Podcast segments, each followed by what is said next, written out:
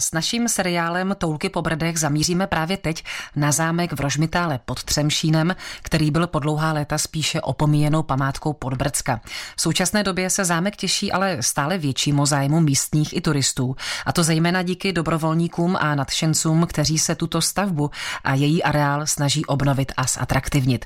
O bohaté historii místa nám víc poví historik a architekt Jan Pešta. V tuto chvíli stojíme na nádvoří Rožmitálského zámku, původně středověkého hradu, který je centrem a takovým srdcem města Rožmitál, ačkoliv dneska tedy je takový spustlý a opuštěný. Jaká je historie tohoto místa? Od kdy tady tato stavba stojí? Úplně přesné informace o tom nemáme. Rožmitál se poprvé uvádí zhruba v polovině 13. století jeho existence, ale spíše se týká kostela ve Starém Rožmitále, který je od nás asi kilometra půl vzdálený přes rybník. A ke stavbě tohoto hradu a k přesunu určitého mocenského centra od kostela směrem sem došlo někdy v průběhu snad druhé poloviny 13. nebo na začátku 14. století. Kdo v minulosti žil na tomto místě? Přímo tento hrad eh, založili páni z Rožmitálu, což byli potomci pánů z Třemšína nebo jejich příbuzní, kteří nosili na erbu uťatou svíní hlavu. Ti to ovšem nedrželi příliš dlouho, ačkoliv i Rožmitálu dali své jméno, ale už od poloviny 14. století část část hradu patřila pražskému arcibiskupovi Arnoštovi z Pardubic. Později se stavba dostala zpátky do soukromých rukou. Myhnul se tady opět významný rod pánů z Rožmitálu.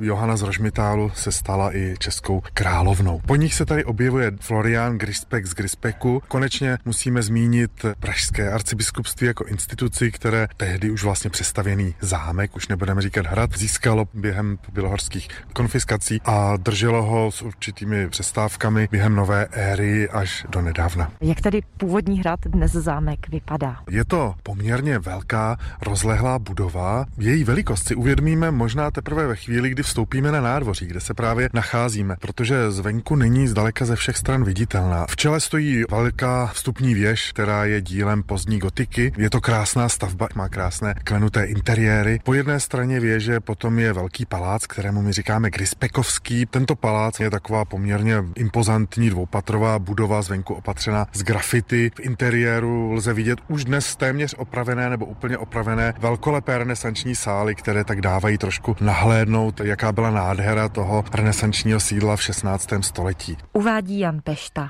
jsem jedna z lidí, kteří tady iniciovali to, že se okolo toho zámku začalo po, já nevím, 20 letech něco dít a jako dobrovolníci se nám podařilo se dohodnout s těmi majiteli. Říká fotografka Eva Hejt. Vlastně se ten zámek díky nám otevřel veřejnosti. Kdo je současným majitelem zámku? V současné době ten objekt vlastní soukromá společnost. Jak je to s turisty? Pouštíte je sem, aby se mohli podívat? Ano, pouštíme. Jsme otevřený vždycky v sobotu, protože naše časové možnosti prostě jsou omezený. Potom zde máme spoustu akcí, které jsou i mimo tyto dny. Návštěvníci se tedy mohou podívat sem na nádvoří a mají možnost nahlédnout i dovnitř, nebo ne? Ano, nejvíc rekonstruovaný je ten palác, který je za vámi, je to Grispekovský palác, ale nemáme teda žádný inventář, žádný nábytek, protože to časem úplně zmizelo odsaď. Tady je takový krásný domek přímo u Grispekovského paláce. Vy tady tady údajně bydlíte. Tak jak se vám žije na zámku? Na zámku se mi žije dobře, je to tady nádhera. Odpovídá pan Stanislav, správce zámku. Kateřina Dobrovolná, Český rozhlas.